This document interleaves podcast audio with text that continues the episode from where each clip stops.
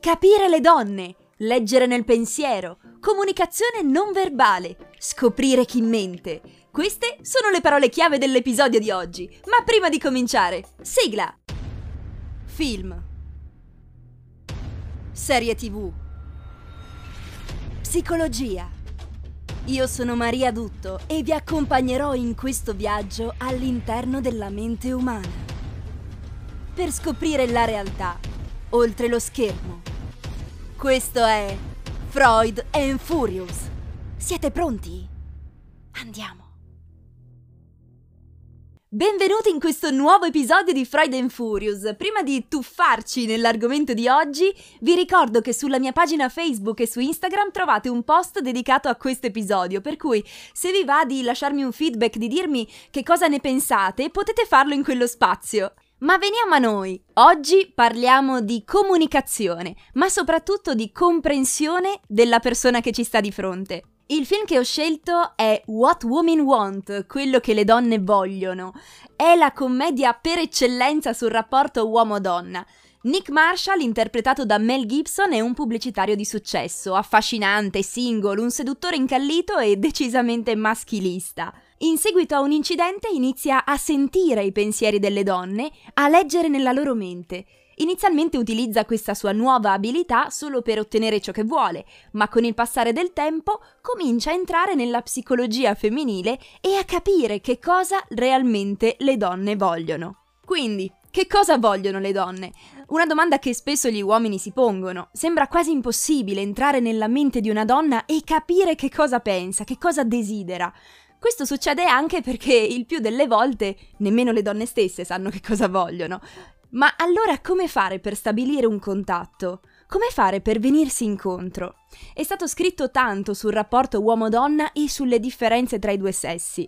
Partiamo dal fatto che a livello fisiologico siamo diversi si attivano in noi delle reazioni chimiche e degli ormoni che ci fanno comportare in un modo piuttosto che in un altro, che ci fanno desiderare e ricercare determinate cose per noi stessi e nel partner. Diversi studi hanno dimostrato queste differenze e in particolare il fatto che uomini e donne in amore hanno bisogni diversi. Da un lato gli uomini, parlando da un punto di vista evoluzionistico, tendono a scegliere partner che gli assicurino una buona discendenza e per farlo la strategia più utilizzata è quella di massimizzare il numero di rapporti sessuali con partner diversi e preferire caratteristiche femminili indicative di salute, giovinezza e fertilità. Dall'altra parte le donne hanno da sempre preferito e scelto uomini che le facciano sentire protette e disponibili ad accudire la famiglia. In entrambi i casi queste scelte hanno lo scopo di aumentare le probabilità di sopravvivenza per se stessi e per i propri figli. Se vi interessa approfondire queste differenze biologiche ma anche chimiche e ormonali, vi consiglio un libro molto divertente di Allen e Barbara Pease, due psicoterapeuti nonché marito e moglie, esperti di comunicazione e linguaggio del corpo, che spiega molto bene questi meccanismi e si intitola Perché gli uomini sono fissati con il sesso e le donne sognano l'amore.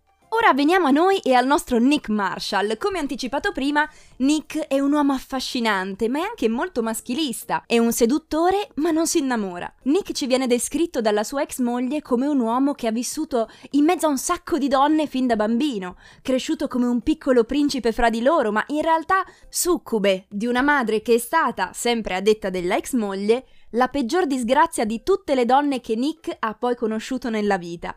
Le esperienze che viviamo da bambini plasmano la persona che diventeremo da adulti e guidano tutti i nostri comportamenti e le nostre relazioni.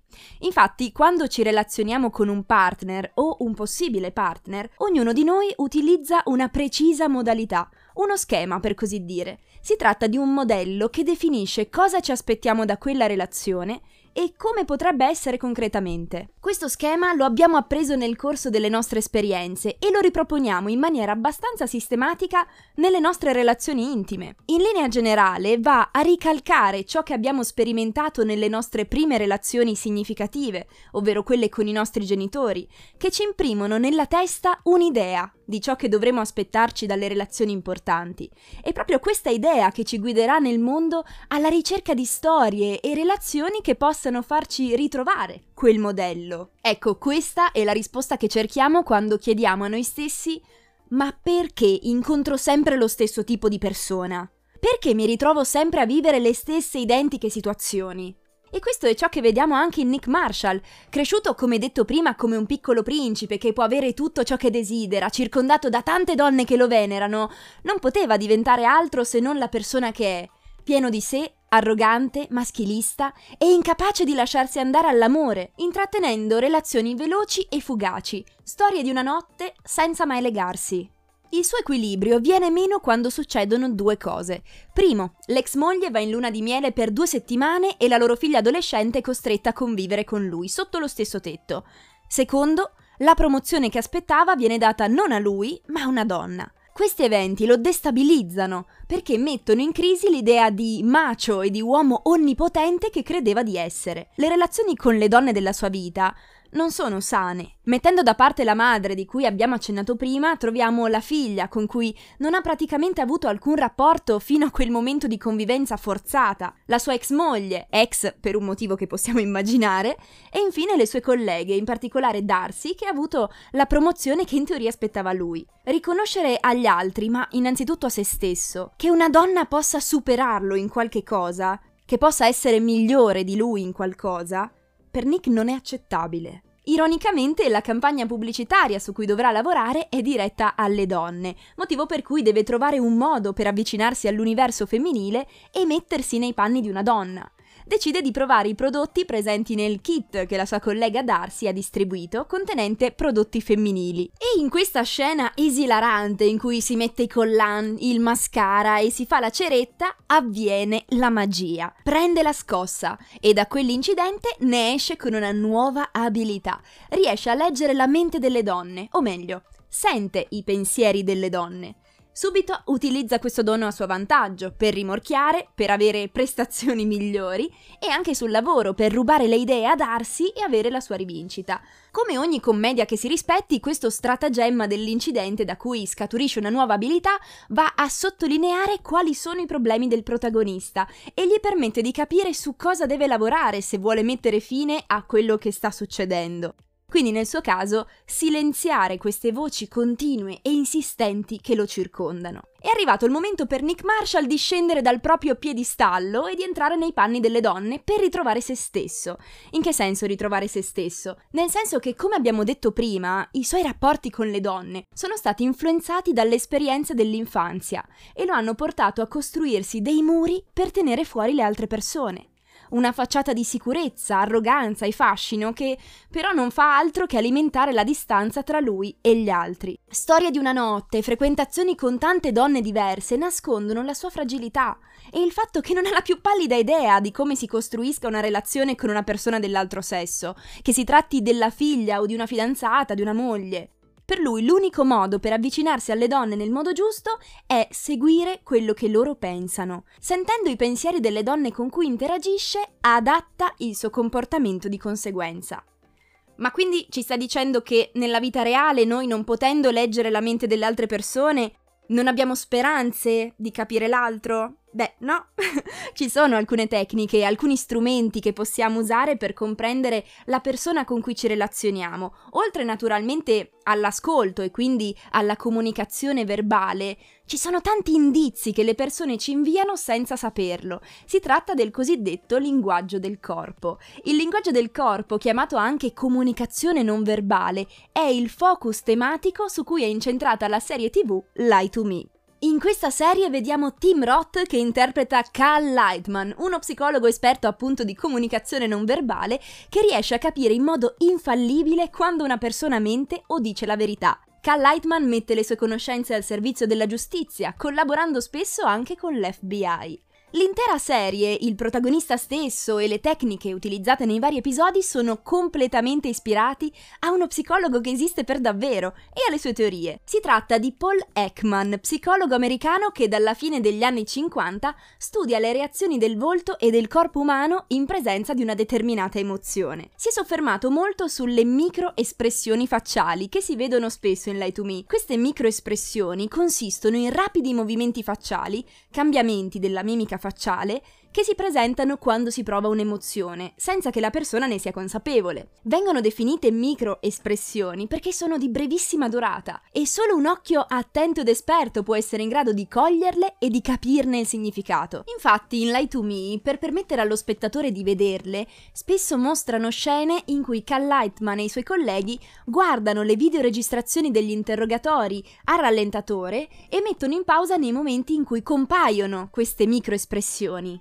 Il dottor Ekman, proprio come il protagonista di Lie to Me, ha viaggiato moltissimo in tutto il mondo e ha individuato 43 microespressioni che possono combinarsi per produrre oltre 5.000 combinazioni diverse. Inoltre ha scoperto che le modalità di espressione facciale delle emozioni non sono determinate dalla cultura di un posto o dalle tradizioni, ma sono universali, cioè sono uguali in tutto il mondo, perché hanno un'origine biologica. È stato sempre Paul Ekman a individuare le principali espressioni emotive di base universali, ovvero rabbia, paura, tristezza, gioia, sorpresa e disgusto. Il tema principale a cui Ekman ha applicato tutte queste conoscenze è la menzogna. L'inganno. Ha condotto diversi studi su casi clinici in cui i pazienti hanno mentito sul loro stato emotivo, esaminandone a rallentatore le microespressioni facciali e svelando le emozioni che i pazienti cercavano di nascondere. A partire da questi studi ha sviluppato un metodo per classificare ogni espressione del volto umano, chiamato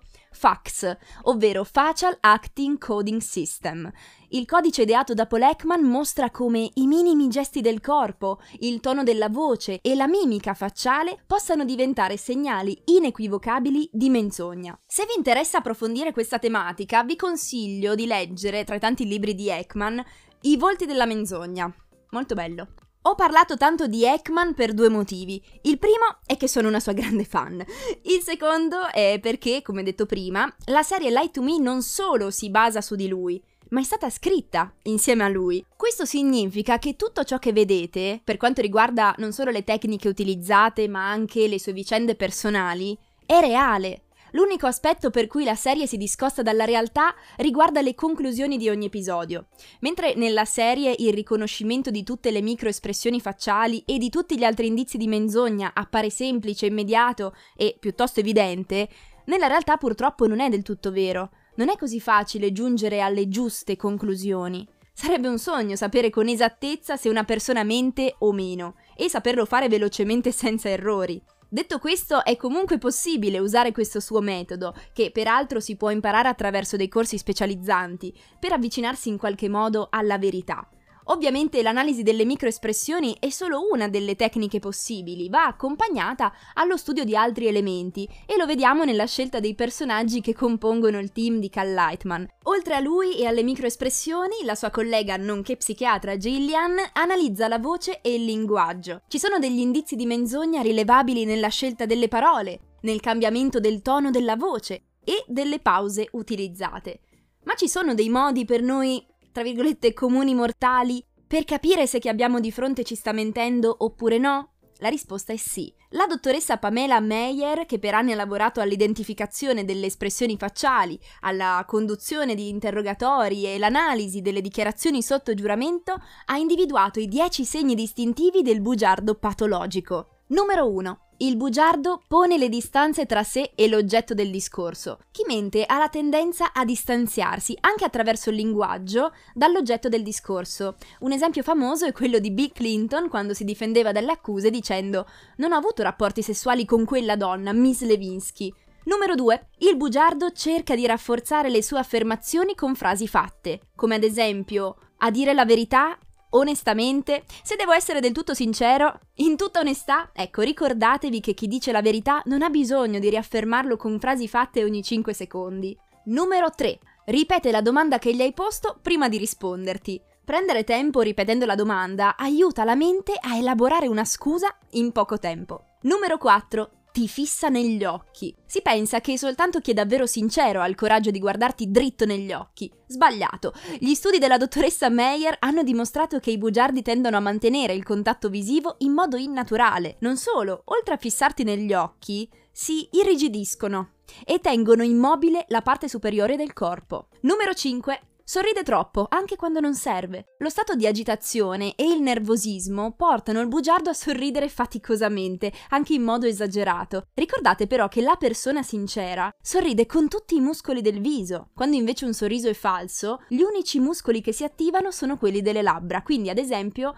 non si formano quelle rughette intorno agli occhi tipiche di un sorriso spontaneo. Numero 6 fornisce fin troppi dettagli, anche irrilevanti. Il bugiardo pensa più dettagli darò e più sarò credibile. In realtà è proprio l'opposto, quindi diffidate da chi riempie i propri racconti con tantissimi particolari, soprattutto quelli inutili. Numero 7. Il bugiardo si contraddice. Insistere e pressare con tante domande può portare il bugiardo a contraddirsi. Anche i gesti del linguaggio non verbale possono essere un campanello d'allarme, come ad esempio chi dice sì e intanto scuote la testa, come dire no. Numero 8. Non è in grado di ricostruire costruire la sua versione partendo dalla fine. Quando il vostro interlocutore non se l'aspetta, chiedetegli di ripetervi la storia che vi ha raccontato ma a ritroso, cioè partendo dalla fine. Perché se vi ha raccontato una bugia, noterete che faticherà a ricordare ogni dettaglio in senso cronologico.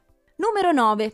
Il bugiardo direziona involontariamente i piedi verso una via di fuga. Mentire è un'attività stressante e chi lo sta facendo non vede l'ora di scappare, di uscire da quella situazione. Per questo motivo, e spesso senza rendersene conto, i bugiardi hanno i piedi rivolti verso una qualche via di uscita. Numero 10. Costruisce una barriera immaginaria con chi lo accusa. Gli studi hanno dimostrato che i bugiardi sbattono le palpebre con maggior frequenza, abbassano il loro tono di voce oppure cercano di creare una barriera tra sé e i propri interlocutori, magari frapponendo degli oggetti. L'obiettivo è quello di costruirsi una sorta di fortezza invisibile. Presi singolarmente questi segnali non valgono come prova assoluta del fatto che chi vi sta parlando non vi sta dicendo la verità, ma se in una discussione individuate più di uno di questi indizi, state attenti, potreste trovarvi di fronte un bugiardo. Come avete sentito ci sono diverse tecniche e accorgimenti che possiamo sfruttare per capire le intenzioni della persona con cui ci relazioniamo. Non è necessario farsi colpire da un fulmine nella speranza di acquisire il potere di leggere nella mente delle altre persone, come è capitato a Nick Marshall. Serve tanto studio e sicuramente una buona dose di attenzione ai particolari. Per oggi è tutto, io vi ringrazio per l'ascolto e ci risentiamo al prossimo episodio.